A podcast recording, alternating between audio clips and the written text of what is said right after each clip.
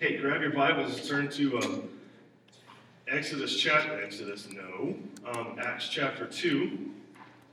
No fair teaching Tuesday night material on Sundays. That's where we're at Tuesdays. I'm going to carry a bottle of water with me this morning because I feel a coughing attack coming on soon. So um, we'll work through it and we'll, we'll be all right. But hey, um, grab your Bibles, like I said, turn to Acts chapter 2. Um, it's been my experience as I follow Christ and uh, want to, to see Him do great things in people's lives and uh, the pleasure that I have of being a teacher and a pastor. And uh, so when God does something like cool and, and fun and energetic in someone's life, they, they tell me, they say, hey, Pastor, guess what? Or hey, Mr. Hobbs, guess what? And, um, or I've heard several times in my life, from other teachers. Oh, you're the Bible teacher, you'll love this story. Oh, you're a pastor, you'll love this story. So I get to hear like all these cool stories, all these things that are going on in people's lives. And um, along with those cool stories, I, I, hear stories of like like defeat and stories of like shrinking back. And um, I know that we live in a culture today that has a lot of questions and that has a lot of accusations, right? And um, as you follow Christ, you may be a recipient of those, of those questions and of those accusations. And it has been my experience that those with the questions and accusations speak loudly. You notice that?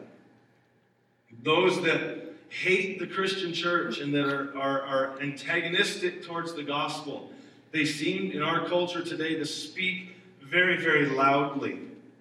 Yet, those of us with the answers, those of us with the promise of this power, this Holy Spirit power, we tend to shrink back. We tend to keep quiet. We tend to feel like, oh, I, I'm the only one that kind of believes this. I'm the only one that has this perspective. I'm going to kind of, I feel alone, so I'm, I'm going to kind of be quiet in this. And then maybe you're Christian and, and a lot of people question you. A lot of people question why you follow Jesus, why you go to a church, why you believe what you believe, why you stay away from certain things, and why you call certain things good and certain things bad. And, and, and when you do that in a culture such as ours today, you get questioned and, and you get accused of being many, many things. And, and what has happened is we, we've kind of taken a step back. We've, we've bought the lie that to speak of Jesus is, is incorrect and is, is offensive, and, and that it is somehow uh, politically incorrect to call something good and something bad. Um, we, we've kind of shrunk back from that, even somewhat in our own in our own living, and, and we're the ones with with the answers. We, we have the answer, and Jesus told us that when the power of the Holy Spirit, when the Holy Spirit comes in you, you will have power to be my witnesses. So, but we, so many of you, um, I hear so often, you'll tell me stuff because it's safe. Oh, Pastor, I think this and this and this and this. It's safe. You're, you're in a safe territory. You come here to church and you're in safe territory for the most part. and uh, you're here, you'll dialogue with people. You know, it's much easier for me to be transparent with other pastors. Much easier. You know, it's much easier for me to be transparent with people that think the way I think. Because I can, you know, oh, you know, and I throw that out there, and we I know I'm not going to get questioned or accused. I'm not going to get, as we would say in our culture today, judged for something. Um, so so I, I, can do that. And, and I hear so many times people walking away from conversations saying, Well, I know I really should have said, but I didn't want to offend or I didn't want to hurt their feelings or I didn't want to, you know, cause disunity or something like that. And, and so we're living in, a, in an age where there is so much division right? And I've been saying for, for months, even maybe years, that I am so excited for the opportunity that church people have. That we have this, this wonderful opportunity set before us as our country flies out of control and division, that we can bring unity. That we can teach the world, we can teach our friends and neighbors how to disagree respectfully, how to have different opinions on matters. Because within the church, there are so many different opinions, aren't there? There are so many different things going on. And uh, I know in, in, the circles that I live in, the path with pastors, you know, where did you study? Where did you get that degree or this degree? What system of theology are you, you know, all this stuff, right? And so we got all these kinds of divisions going on. And sometimes it's not necessarily if you have a degree or not, as well, where did you get the degree? Oh, you got a degree from there. And, uh, you know, all of this kind of stuff going on. Where do you go to church? Well, what, what, what does that church believe as opposed to the church down the street? And so often I get the questions, well, what makes a Nazarene different than, than a, a Baptist? And I'm like, why are you focused on that? Why do you even ask that question? Why are you asking me what, what, why don't you ask me what we have in common? Because what we have in common is 99% of what we believe. and then we've got a handful of differences that are on the periphery of things, not even really big deals. But I want to talk to you today about this idea of sharing the Christian faith in times of questions and accusations. You know, in my prayer with these young ladies here, I was so excited because some of the reports coming out of the next generation, like this age group and some young teenagers, teenagers today, of what they believe and what they might um, be doing and what God might do through them. It, there might be a, a, a, big revival coming through this generation that are now teenagers and, and like pre-adolescent little guys. Do you know why? Do you know why some scholars think that there's a revival coming to the church, which we all are excited about, right? They're so excited. Wouldn't that be, I mean, for us to look at our kids, our grandkids, our kids, and to say God is going to do another revival? Because, you know, it's been a while in America, right? The last quote unquote revival that, that we all believe kind of what was an amazing move of God in the United States, it was, it was in the 60s and 70s with the Jesus movement, right? Greg Laurie, Pastor Chuck, old Calvary kind of thing, this Jesus movement with the hippies. Remember that? And that is so amazing. And so it's been, a, it's been a little while, hasn't it? It's been a little while since there's been this major move in the church. But one of the major reasons why scholars are looking at this next generation and saying it's through them that God's going to bring this revival across America. Do you know why? Because they're looking at us and going, that doesn't work. Now, now wait, you, you were so excited. You were so thrilled. You're like, oh, yes, my kids and my grandkids, God's going to do a great work through them. But that great work that God perhaps would spark through this next generation is that next generation looking at this current generation and saying, what you guys are doing is not working.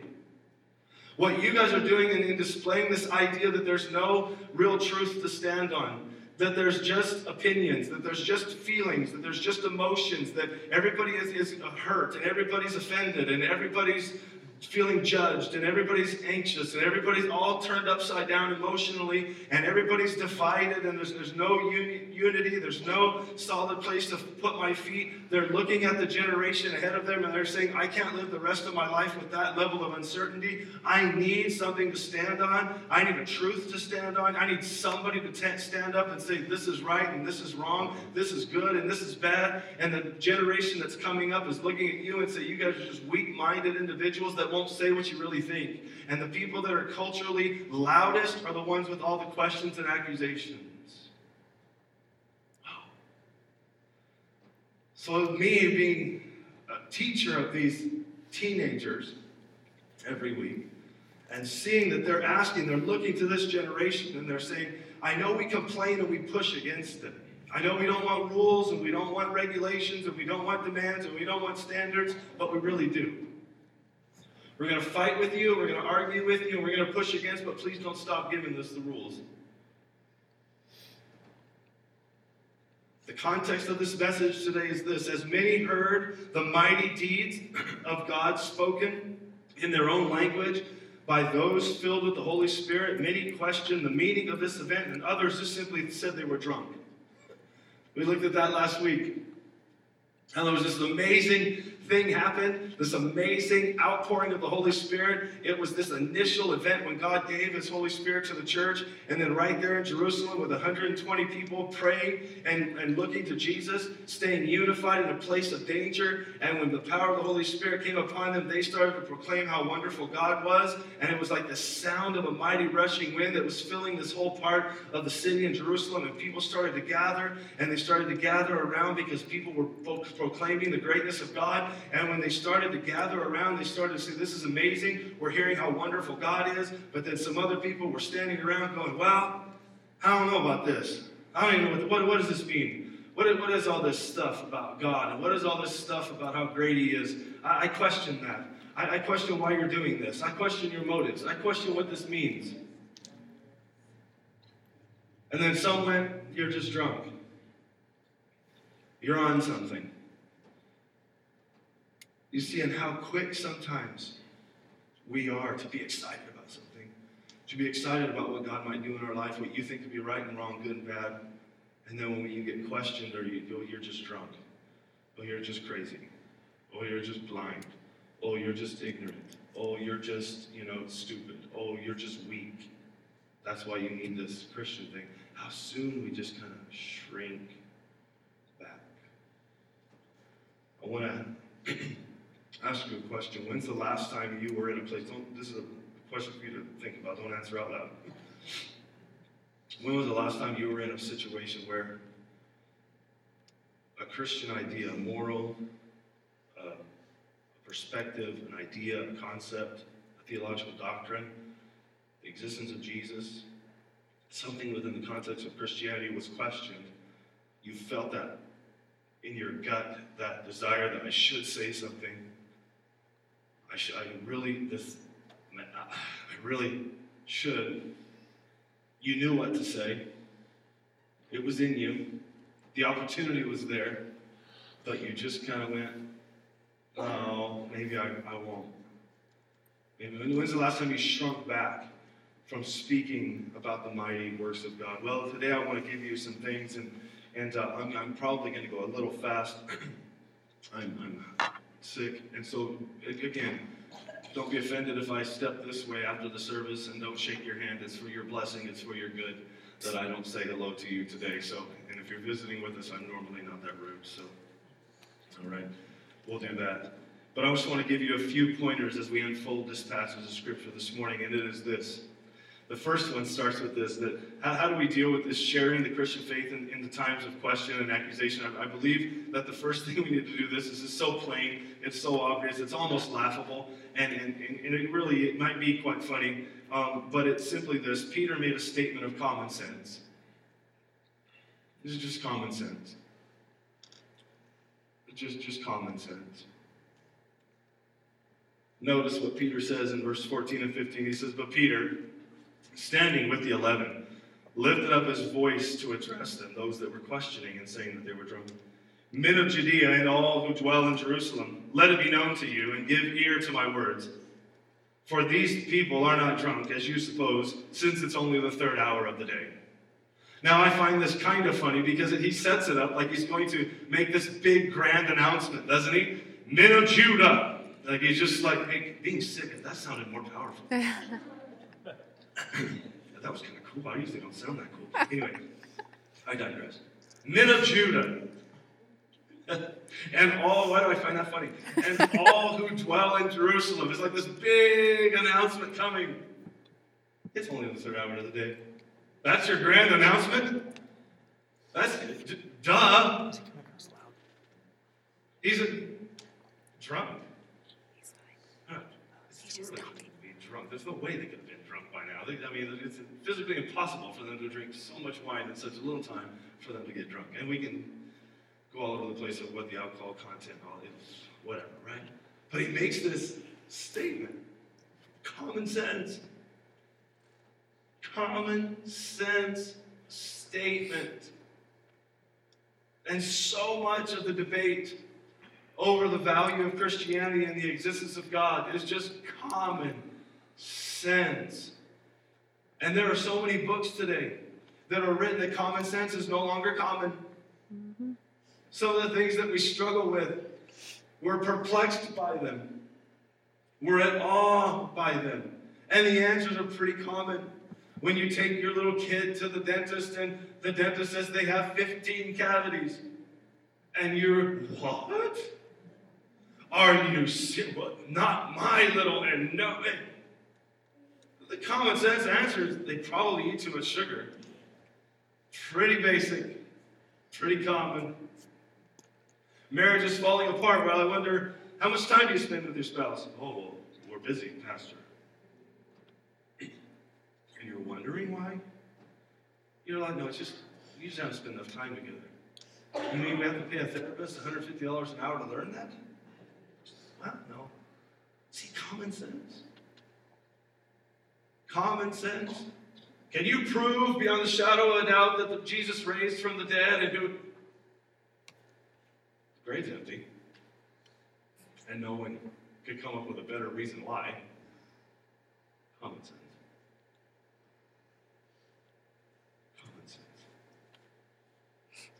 All of these epi- epidemics, all of these social problems that we have, and people spending billions upon billions of dollars trying to figure them out. When if we would just obey the simple commands of God, those would go away. I often ask my students, I- and I ask you today, how many social problems would go away if we just followed the Ten Commandments? If we just followed those, just ten simple rules. How many, let me break it down a little bit more. How many social problems would we not have in our culture today if men and women only had sex with their husband or wife? If that's it across the board, how many problems would just simply go away with just that one? Just, hey, listen, sex is between husband and wife, period. No more questions. Oh, just common sense.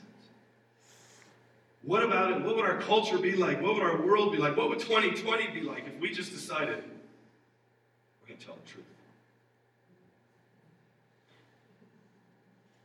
I mean, we just, in about three minutes, we've solved the world's problems. We're going to stop having sex with people that aren't our spouse, and we're going to tell the truth. America, the world would be revolutionized by those two things. Yet millions upon millions upon millions of dollars are pumped into all sorts of things to try to figure these problems out. When you got the plain answers, common sense, people. Stop lying and stop having sex with people that you're not married to. Pretty much, we're going to solve the world's problems right there. What about world hunger, Pastor? Well, just we spend about it's about the equivalent of what we spend on ice cream every year in America. We could fix the world's hunger problems. So, if, just chill on the ice cream for a second. Did you see what I did there? Chill on the ice cream.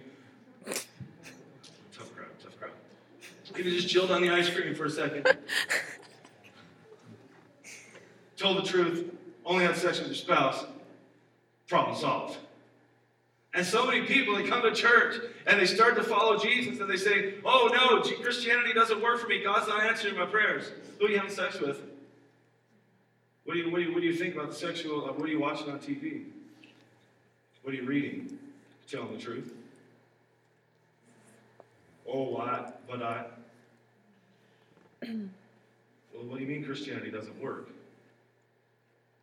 Well, it doesn't work if you go run around being a liar.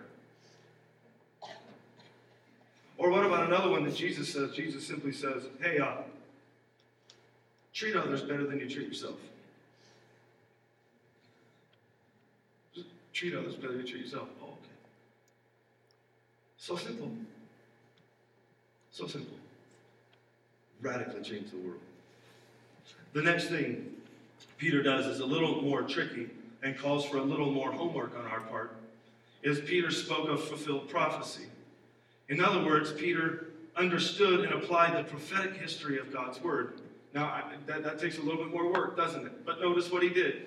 Starting in verse 16, he says, Well, they're not drunk, but this. He says, But this is what was uttered through the prophet Joel.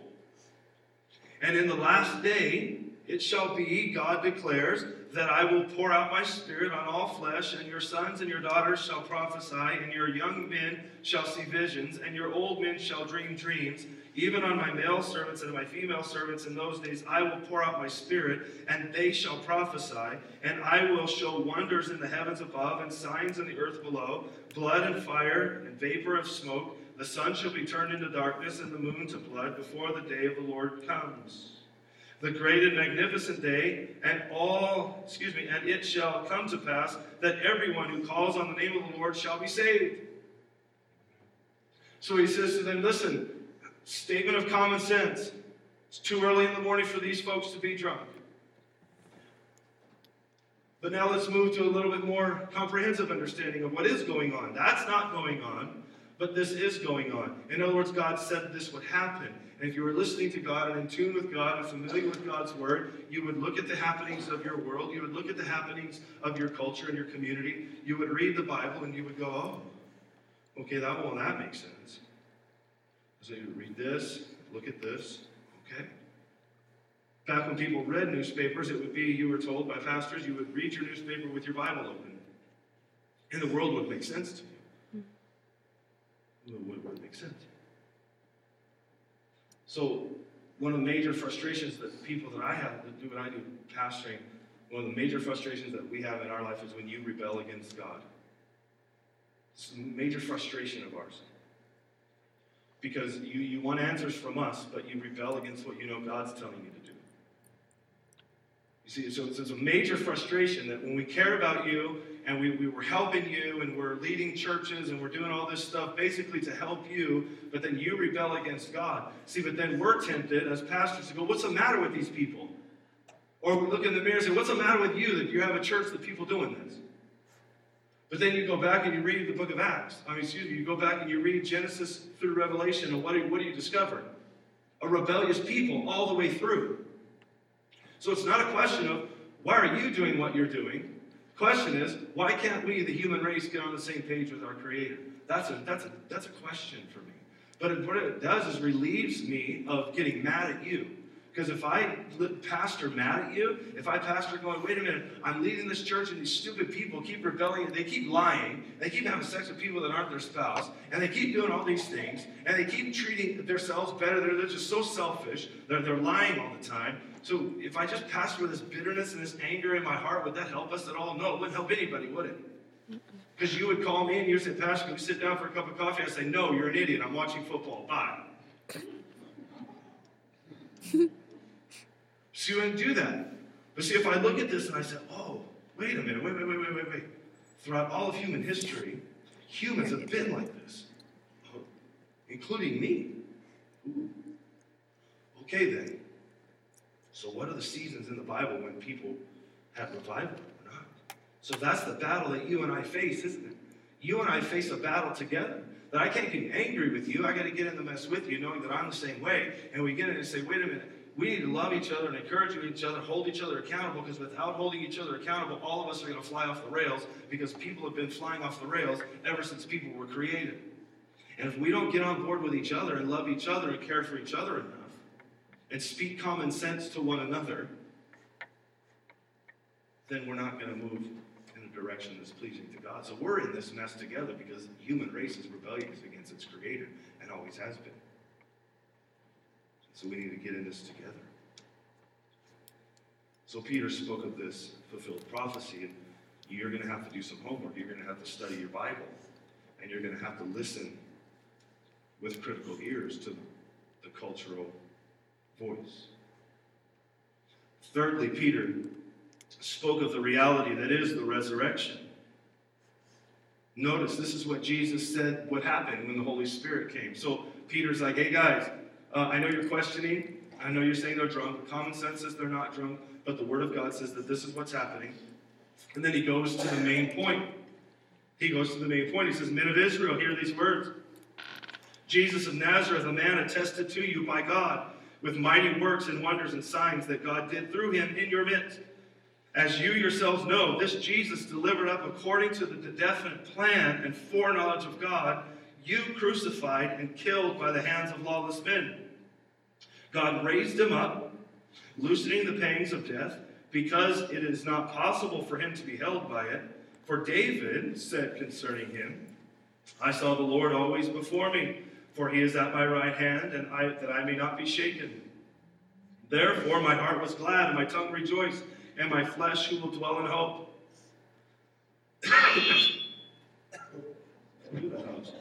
cut the microphone off and cough this way. I'm trying to, you see that? Cough. Anyway, you, you made it, this is still David speaking. Peter quoting David. You have made known to me the paths of life. You have made me full of gladness in your presence. So after Peter says, wait a minute, hey guys, guys, listen, they're not drunk. This is the, what the Word of God had said. And oh, by the way, Jesus is resurrected from the dead. And for me to help you understand that, let's go back and look what David said. King David saw this coming. King David told us this would happen. King David exemplified this, and you guys love loved King David, so he went to a common source, right? Found some common ground. And he said, This is what happened. And he says, Then Peter, coming back, he says, Brothers, I may say to you with confidence about the patriarch David that he is both dead and buried, and his tomb is with us to this day. So he pointed again, common sense, and the guys, we all know. David said that he saw Jesus. David said, spoke this about Jesus, spoke the resurrection, what happened. We know that he wasn't talking about himself in that passage because we know where his tomb is and we know that he's still in there. So obviously he was talking about Jesus. So he says, being therefore a prophet and knowing that God had sworn with an oath to him that he would set one of his descendants on his throne, he foresaw and spoke about the resurrection of Christ, that he was not abandoned to Hades, which means the abode of the dead nor did his flesh see corruption. This Jesus God raised up, and of that we are all witnesses. Being therefore exalted to the right hand of God, and having received from the Father the promise of the Holy Spirit, he has poured out this that you yourselves are seeing and hearing. Notice how he gave them this great logical explanation of what was happening. He went to common ground. He explained to them what that common person was, was telling them, and then he pointed out the obvious that the tomb of Jesus is empty. The tomb of Jesus is empty. For David did not ascend into the heavens, but he himself says, The Lord said to my Lord, Sit at my right hand until I make your enemies foot, your footstool. Let all the house of Israel therefore know for certain that God has made him both Lord and Christ this Jesus whom you crucified.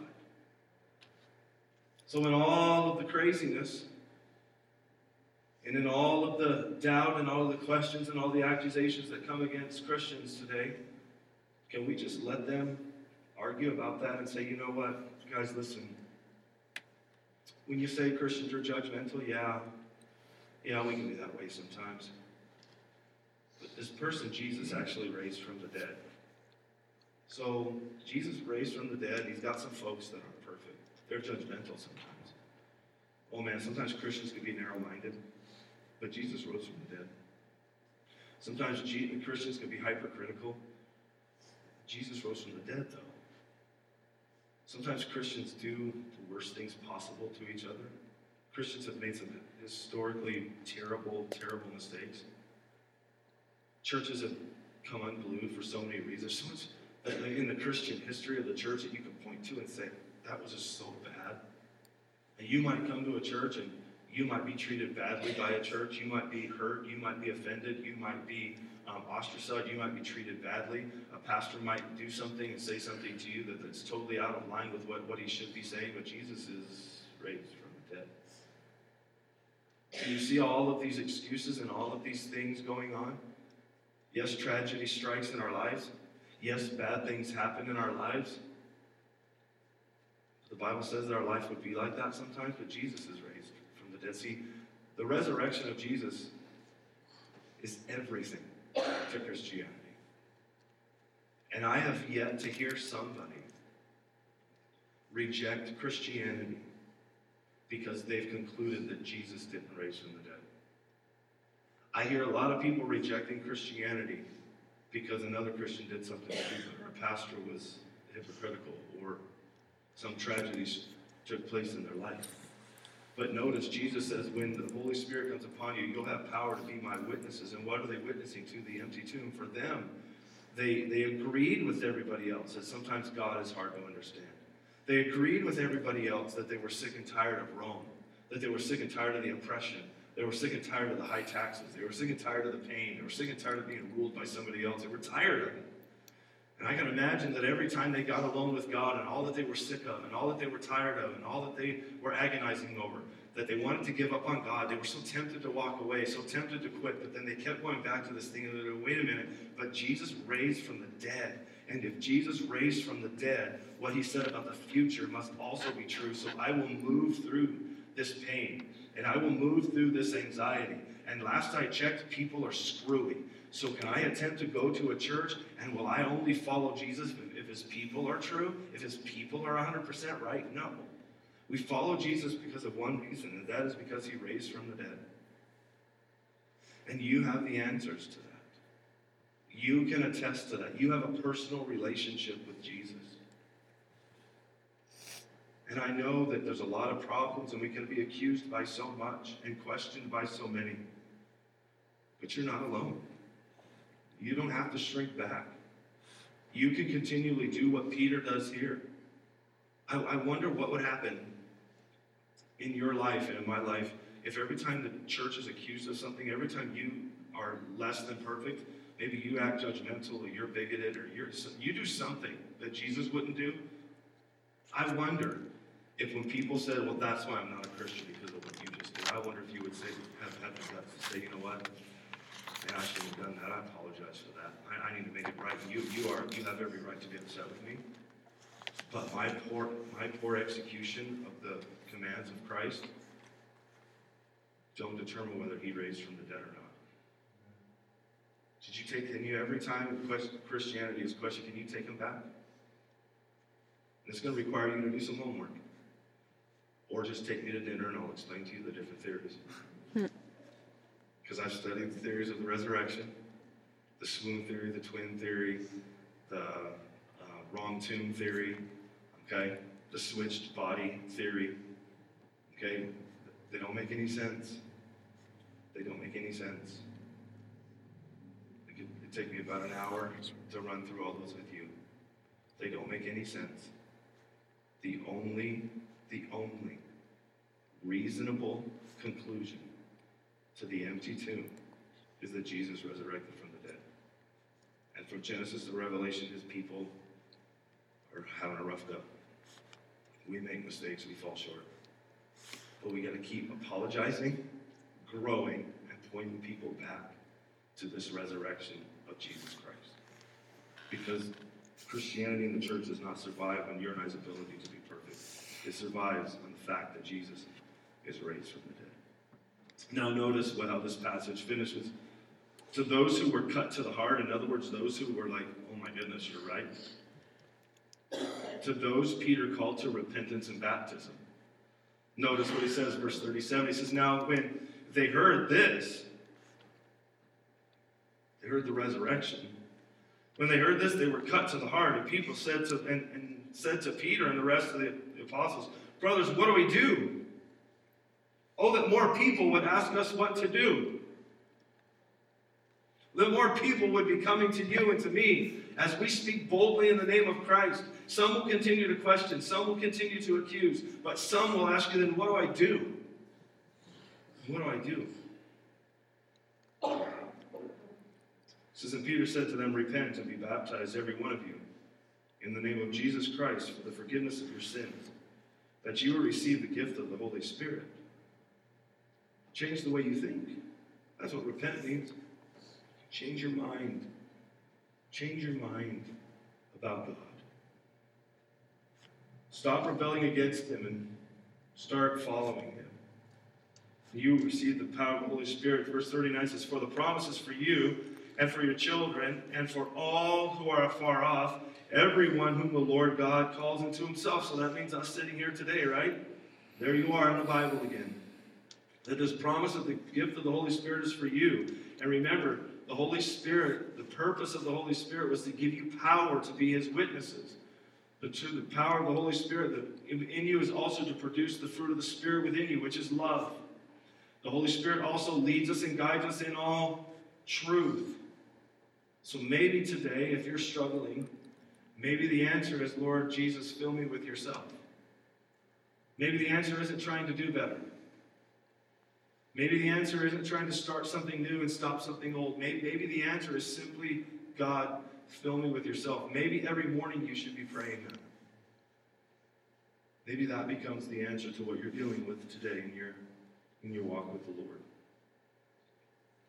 So those who received his word were baptized. Go back to verse 40. And with many other words, He bore witness and continued to exhort them, saying, Save yourselves from this crooked generation. So those who received his word were baptized, and they were added that day about 3,000 souls. I want to finish up with two very easy sayings. And one of them is a challenge, and it is this Avail yourself to the leading of the Holy Spirit as you live among the questioning and the accusations.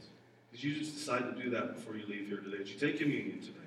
She said, Lord, I want to be available to you. So I want to be available, and, and when, when Christianity is questioned and accusations come my way, that I'll simply speak of common sense. I'll do my homework, and be in the Word, but Lord, I want to be available for you to use in the people in my life. And then finally, this we cannot defend the actions of many Christians. We admit that, don't? We, we, we just admit that.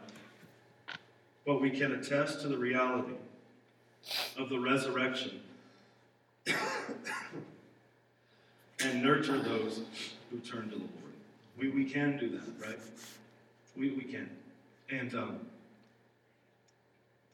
I think that it would be refreshing to our world if, um, when Christians are accused of things, if we just agreed. So there's so many hypocrites. I know, I know. I'm sorry. And I apologize if I've done that in your life. If I've ever done anything hypocritical to, hypocritical to you, I apologize. And if, if, if I ever do that in the future, you have you have every right as my friend to look at me and say, you know what, you your your religion doesn't believe you should do that, so why are you doing that? And you start giving people permission to do that. What what a difference that will make. And we live in a world that's always defending itself, right? Always denying the things that it did wrong, making excuses. Well, what if the church simply owned its stuff? What if Christians simply said, Yep, that was me. I did that, and I shouldn't have.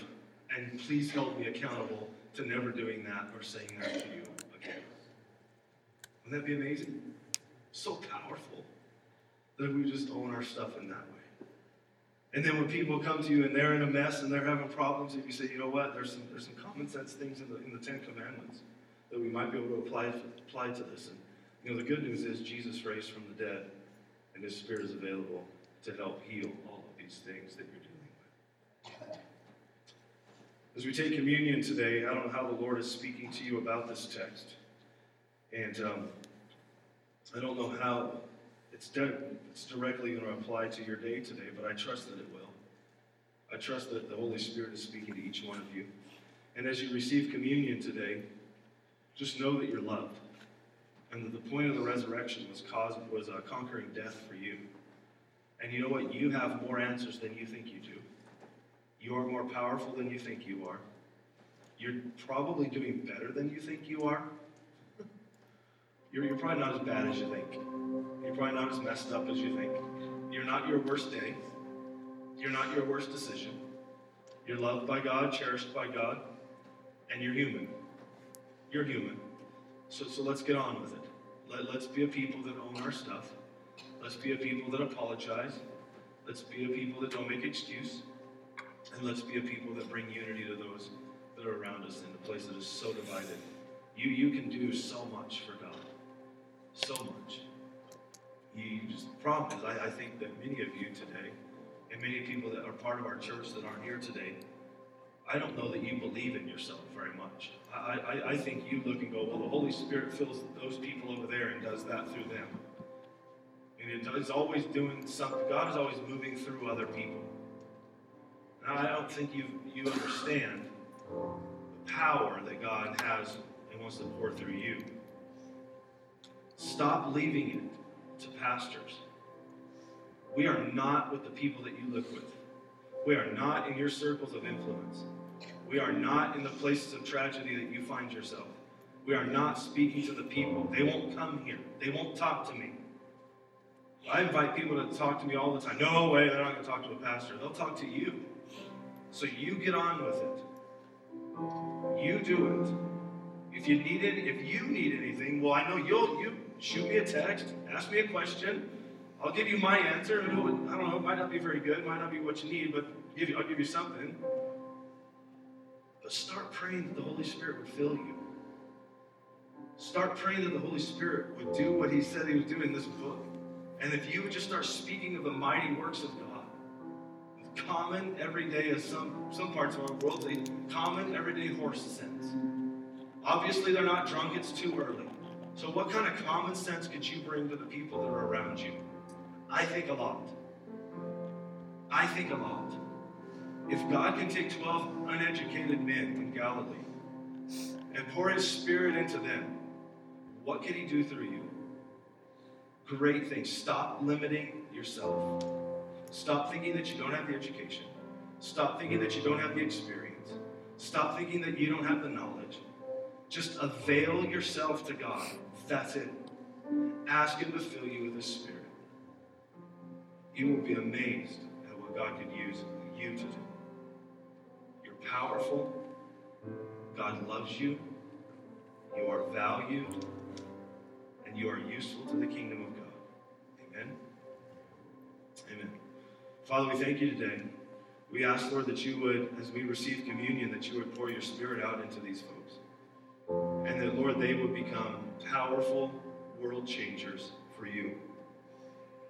And that they would be people that simply spoke common sense in a world that where it's rare. That they would be people that would read their Bibles and they come to an understanding that the world is the way it is because people are the way they are, and God said that that's the way people are, and we see it. We're not shocked by it. We're not um, at awe by it. it. It is pretty much the way you said it was going to be. And so, Father, help us to keep going back. Help us to keep going back to the resurrection. That's our message. That's what we attest to. Among all of the different world ideas and ideologies and philosophies of religion, we claim that God became a man, was crucified, and resurrected. We claim that. So, Father, help us to stick with that. As we believe that, Lord, we believe that through us, through your church, that people experience the resurrected Christ today in the person of the Holy Spirit. So we pray that you would do that today as they receive communion. May they reflect deeply upon you. May you fill them with yourself. May the fruit of your Spirit be evident in their lives. In Jesus' name, amen.